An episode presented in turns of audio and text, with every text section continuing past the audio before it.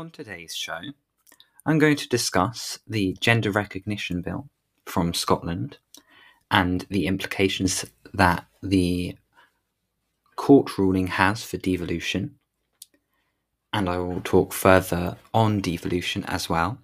And I'll also talk about London and the upcoming mayoral election there, as well as voting systems, which you will see soon how that is linked to London.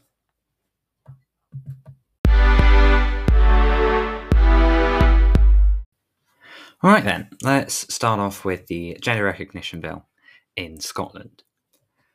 So, about just just over a year ago, or maybe a year and a half ago, um, no, under a year. Gosh, it's been a long year.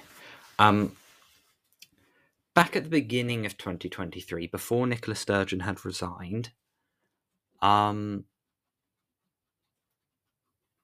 we the Scot- Scottish Parliament passed a bill to reform the way transgender people could get a gender recognition certificate from the government. Um, and this was quite controversial at the time because it pushed for a greater level of self identification for trans people. There was it was a long debate about the bill. It did, it did not go through very quickly. It took a long, long time to pass. But when it did, um, the, the beginning of our story, let's introduce this. When it did pass, it was 86 to 39 votes, with four absent. Of the 86 that voted for it, 54 SNP SM, MSPs, three Conservative MSPs, 18 Labour MSPs, all seven Green MSPs, and all four Lib Dem MSPs. Of those that voted against it, there were nine SNP MSPs which rebelled against the SNP whip, 28 Conservative MSPs, and two Labour MSPs. So, what we're getting here, there was both cross party support for the bill, every party in there had representative in the Scottish Assembly or Scottish Parliament, it's called. Um, every party in the Scottish Parliament had representatives that voted for the bill, but there were also SNP, Conservatives, and Labour had all all had members who voted against it. So it you can see it was quite a divisive issue. But the point I'm trying to make is it had broad support um, from the Scottish Parliament, which is important for the next bit um, I'm going to say.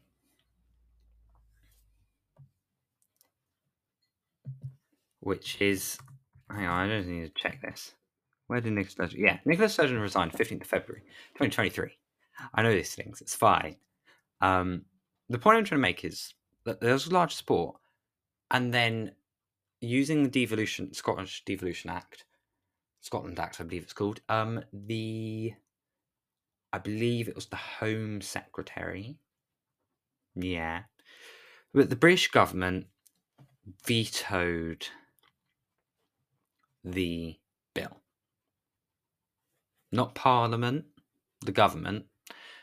I really should do an episode all about secondary legislation and ministers' powers and all of that. Statutory legislation. Really, really should. Uh, it's a very annoying thing. Um, but this bill had loads of support, and the British government vetoed it on the grounds that it contravened equalities legislation. And basically, what that means is, oh, we were compelled to veto it because they would have broken the law. The hole in that argument is they weren't compelled because the courts didn't tell them to, because there was no court case. to veto the bill. Um, forward to this week, the a Scottish court ruled that the British government was allowed to block the bill, which was not really a surprise because it kind of was. It's, it's, very it's hard okay. Um legally speaking yes the british government could block that bill. However the reasons that they chose to block it were ideologically driven in my view and i think in most people's eyes it's quite obvious that it was ideologically driven. Because let's not forget so the, the progressive majority passed this bill yeah we have a conservative government um filled with a ton of social conservatives one of them being the Prime Minister, Rishi Sunak, who um, quite clearly is a social conservative, at least at the time that it was vetoed. It was very obvious. I don't know what we're doing with David Cameron back, but you know, um, that's for another day. But even he might not be a completely social liberal as many people think. But moving past that, I think it's rather so, with that context, you can see why the Scottish government then filed the lawsuit against the government saying it's not legal because, like, why are they blocking it? Um, they blocked it under the Equalities Act, saying it contravened that the, the government said the gender recognition bill contravened the Equalities Act because of something to do with women's rights and women's spaces. This is a very contentious issue, understandably. There have been a lot of high profile cases around certain prisoners, which I will not go into. Um, but let's just say the way those cases are presented in the media on all sides Guardian, Daily Mail, Telegraph, Economist they rather fail to um to uh, pick out certain things. And i think it when you um, ed davey made a very good point in an interview can't remember where i heard this he made a good interview one of these cases um, should not have happened legally speaking regardless of the bill or not um, and it's it's a rather there's a lot more under the surface, but we'll, we'll not go into that. Um, gender recognition bill passed. Scottish government pushed it forward for royal assent, and British government blocked it. Didn't even go to Parliament, um, which is rather odd for the veto. I, I, I think they shouldn't have blocked it personally because the bill was had been debated thoroughly and had been amended to make it better legislation. It had cross party support, it was overwhelmingly passed, and I think it would be it would have been a better course of action to wait for a to prove in a court of law before blocking it that the bill itself contravened equalities legislation. Because I don't believe that's what's happened in the. Well, it's hard to say. I haven't quite read the ruling myself. I'm not a lawyer. Um, but I think at least the government should have waited for it to be ruled that the bill contravened the Equalities Act rather than doing it first and vetoing it. Um, because the bill obviously had such wide support within the Scottish Parliament. But here we are. That's what's happened. For the wider context of devolution, which I'm rather in favour of, being a liberal, you want local government, greater control, greater power, bring democracy closer to the people, decentralize everything. Um, maybe I should do our episode about devolution as well. Anyway, um, I think this is the first time the British government's ever vetoed a piece of legislation from a devolved parliament, which, which means it's like precedent set, setting. Um,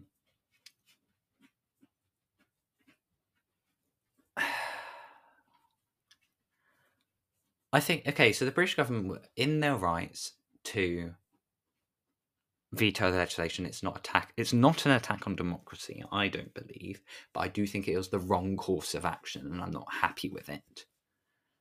But like on a legal basis, on a democratic basis, it's not an attack because, like the courts have said, it was probably fine.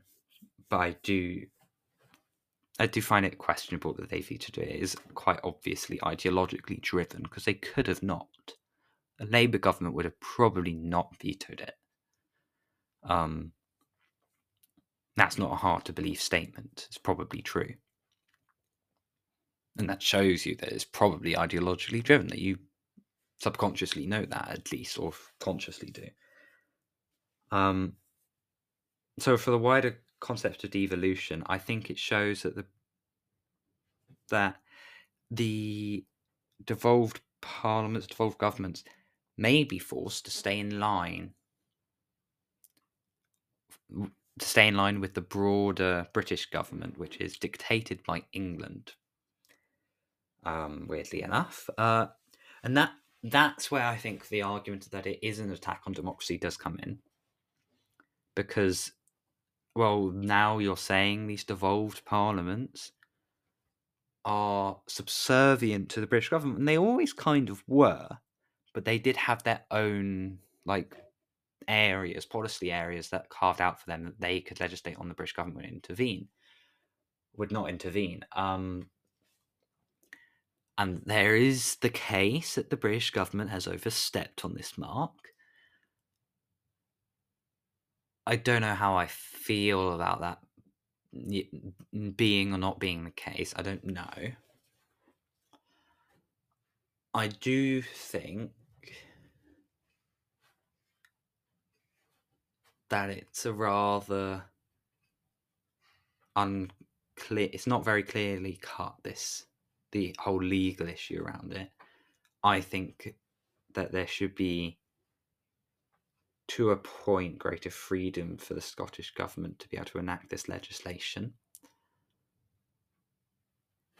It's widely expected that this court case, they will appeal it and it'll end up at the Supreme Court. Um, I, I completely, entirely expect the Supreme Court to rule that it was totally fine for the government to veto it because it, it kind of was. I mean, the best case scenario like realistically speaking, is that the courts rule that Parliament has to give consent for the legislation, the British Parliament. Um, but I don't think that will happen because secondary legislation and all of that nonsense, which I'll do an episode on, I promise. Um, I think it ultimately this bill is doomed, unfortunately, because, as many people see it, the Scottish government went too far out of line with the Conservative British government. The British government would no longer tolerate it, um, which is quite ridiculous, really. Um, but that's what we got. Perhaps, I don't know. I think we should give the devolved governments more powers, and they shouldn't be so easily blocked by the British government. I'm entirely in favour of a federal Britain, um, modelled not on the US as much. I don't like the US model of federalism. I think the like your federal government should have more power than the states, whereas in the US, the states generally have more power than the federal government. ultimately, ultimately, I think your federal government should be allowed to legislate as it chooses. But politically speaking, it can't do that a lot, which is how, which is what, but also not be allowed to veto legislation because that's the hands of the local government on certain issues, so forth. Um, I think that rounds up devolution.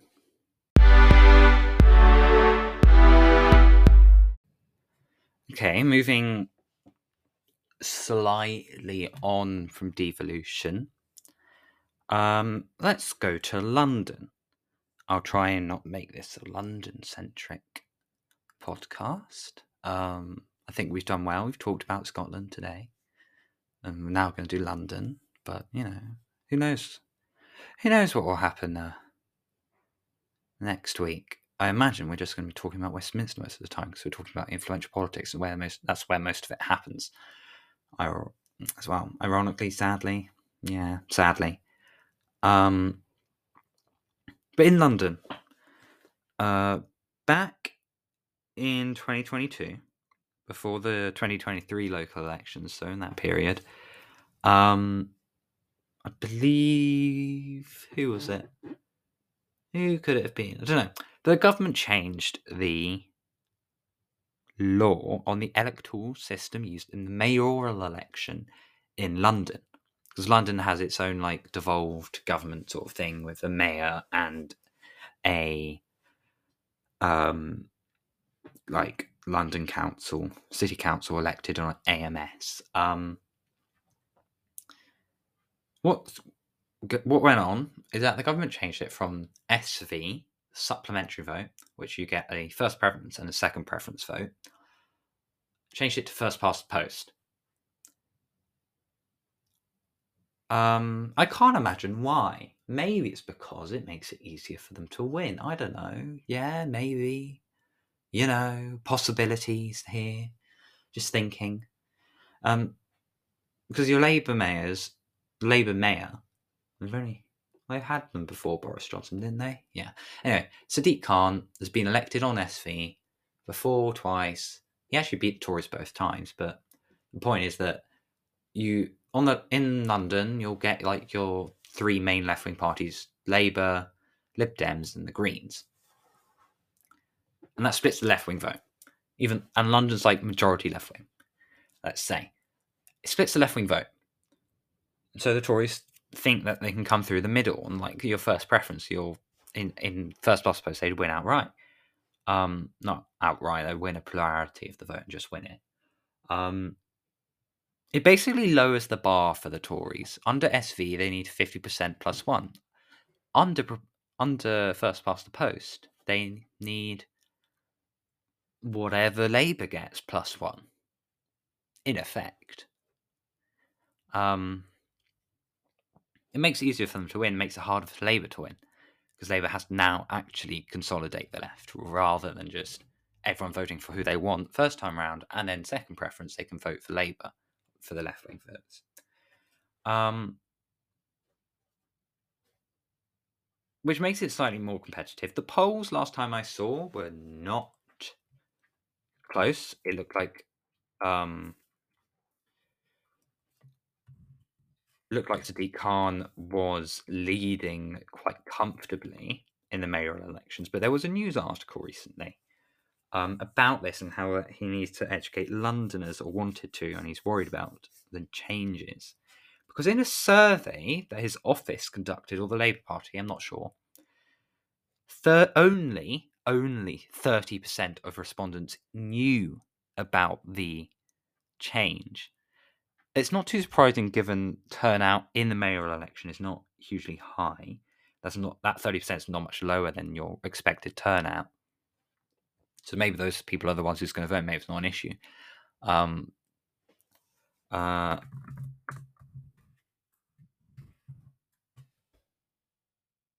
but yeah, London mayoral elections. So, the so the point is, most people didn't know the vote, the change had taken place. you ask people around, just generally, few people have a clue because the government just did very quietly. Um, let's see, what are the polls here? Yes, I know it's unprofessional. Yeah, okay. Um, yeah, polls haven't really changed. So back when what? Back in September. Interesting. Interesting. Okay. So back in September of this year, um, well, back in June, September of this year, they were running polls, um, and you ha- saw Sadiq Khan leading by between one and twelve points. He won the first round by four points. Then the gap widened significantly, and he is now leading. He's around, he's polling around 50% of the vote. We're going to go like 40, 47% ish. Is where the polls are putting him. This is partly down to the fact that Lib Dem vote has been suppressed significantly. But also, the um, Tory candidate, I be- believe it's Susan Hall, yes, uh, she's had a lot of controversy controversies uh, in that period. Um, so this change happens on in October. So between 21st of September and the 12th of October, uh, she falls from 36% to 25, which is quite interesting. Reform also goes down by five points. They go from nine to four. They haven't recovered yet in the polls. Um, this is quite interesting. It shows it shows that um that I think I well okay so this article it shows that like Sadiq Khan's doing pretty well and he's probably consolidating the left wing vote well and he probably doesn't have much to worry about. So I'm not really sure where this article came from but it gave me an excuse to talk about London and the change in the electoral system and also the fact that um, Londoners voted admittedly on a very low turnout, in a referendum for this SV system, the supplementary vote, your two preference vote system. And the Tories, just by the snap of their fingers, have changed that system. Not even consulting Parliament, I don't believe. Um, if if I remember correctly, I don't believe it was passed in parliamentary legislation. It could have been done with the Local Elections Act that introduced, or the Elections Act that introduced um, photo ID. I don't remember. Um, but that's the thing. That's the thing for you. Um, yeah, I'm not happy with it because it's you, they voted for the system in a referendum, and then the Tories have gone rid of it which is a bit outrageous. They don't really have a right to, but because it, like they've overturned the public will, admittedly on a small turnout, I know. Um, like it's effectively like eighteen percent of Londoners voted for the proposal for a London Assembly and all of that. Um, in effect, the actual number was like fifty six percent of voters, but was only on like a thirty percent ish turnout. But there you go. It's like, okay, so they've overturned the referendum result, which is rather interesting. Um, I think the lack of people knowing about this is rather telling. What was the turnout? The turnout was 42% last time round, which is quite interesting.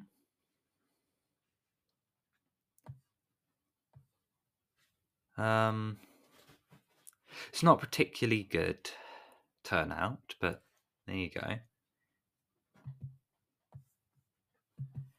Oof. I like maps that I'm getting here. Ugh, boring. Anyway, um,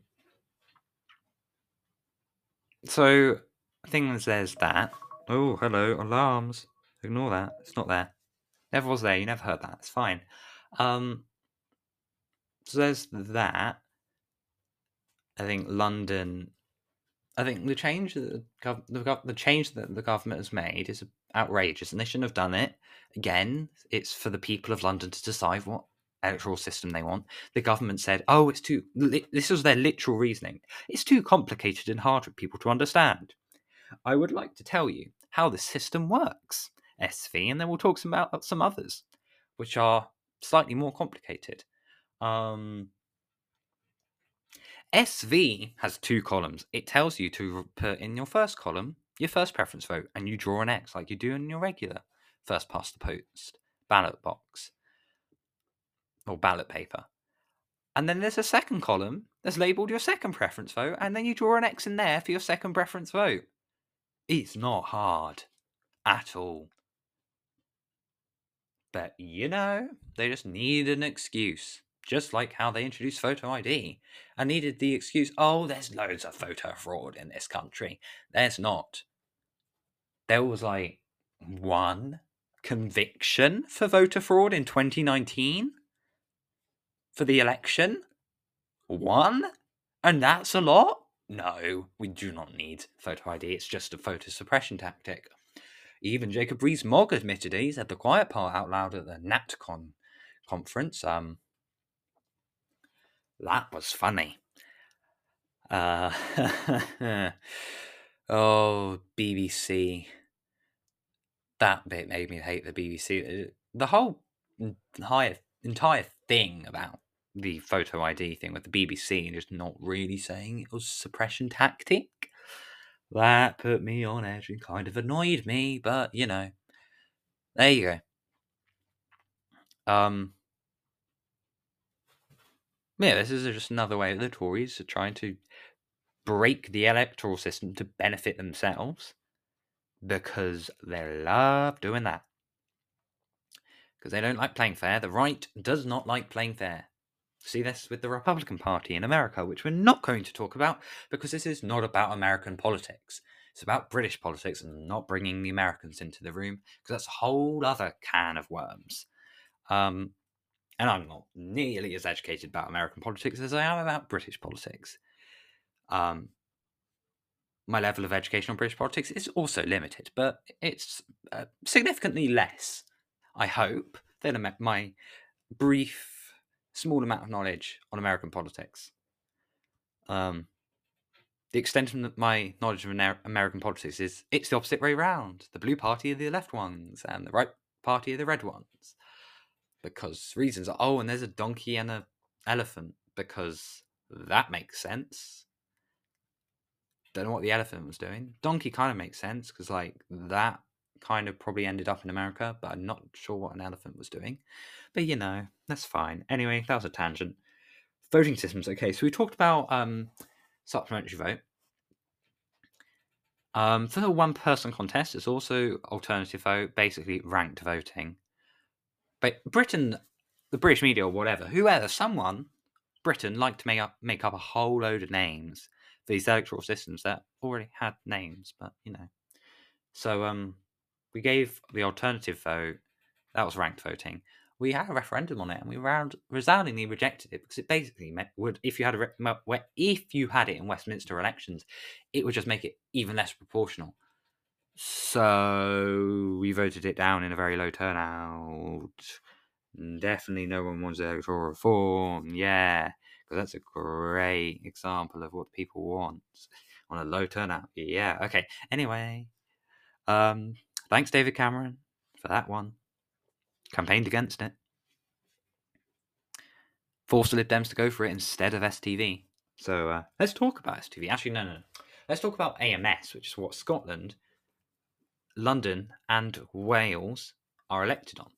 Wales might change their system to uh, a party list proportional system based on 16 regions, I think, or it's going to change it to STV. Don't know yet. Depends what their parliament passes. We'll see. Um, but AMS is currently used in Scotland and used in no, it's used in Scotland, currently in Wales and London. Is you continue with your first past the post constituency stuff, and then to make it slightly more proportional, you get a second vote um, which allows you to then vote for a party. They'll then take a look at like say SNP got forty percent of the vote. No, no, no, that's a bad example. If say Liberal Democrats got twenty percent of the vote, but only got two percent of the seats in the constituency level, then using that proportional bit, the additional member bit that's coming from the second votes from the region, because they'll be split into different regions. Say they got 20% of the vote in that region, but only got 2% of the seats in the region, then they would be given an additional number of seats. Um, out there's like as a pool of extra seats, and they'll be given an additional number of those seats to get them closer to like the 20% of the seats in parliament, which is kind of weird because it creates two tier set of like MSPs or whatever, which is weird. But there you go.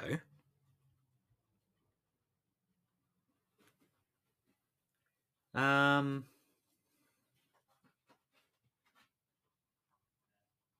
so that happened. That was AMS. It's a bit weird, a bit stupid. I don't really like it because it still keeps the disproportional bit. It's not really that proportional and creates two tier MPs, so that like half of them are have a load of casework and the other others don't. STV. Let's talk about that because that's better. I'm not going to talk about party list system. Actually, I should. I'll talk. About, okay, we'll talk about party list system very briefly, which they may or may not introduce in Wales. And what we did have for European elections, you take your region, and in this region, they, your everyone gets one vote. Put your cross in a box, and it's usually a closed list system. So your the parties will publish like, here are our candidates in order, and you say you need two hundred thousand votes to get a seat. So for the first two hundred thousand votes we receive, this person's going to get. And then the second set of two hundred thousand, this person, and so forth. That's what the party list is like. And then those the seats basically allocated accordingly. If you've got eight seats and your top eight candidates get in, that sort of thing. That's what the party list system is. Uh, it's kind of bad because it gives the party leadership great control over who gets in, gets like at the top of that list. Because ultimately they write it, yeah. Whereas currently it's like kind of better, but Keir Starmer's like kind of gotten a load of his MPs deselected, so yeah, it's worse in some ways. It's better proportionally, but also just means your like MPs are just like slaves to the party, uh, which I mean makes politics very boring. It's just everything's on party lines, basically. Um, STV then. We'll finally get there. We've got an STV. It's called the Single Transferable Vote. STV.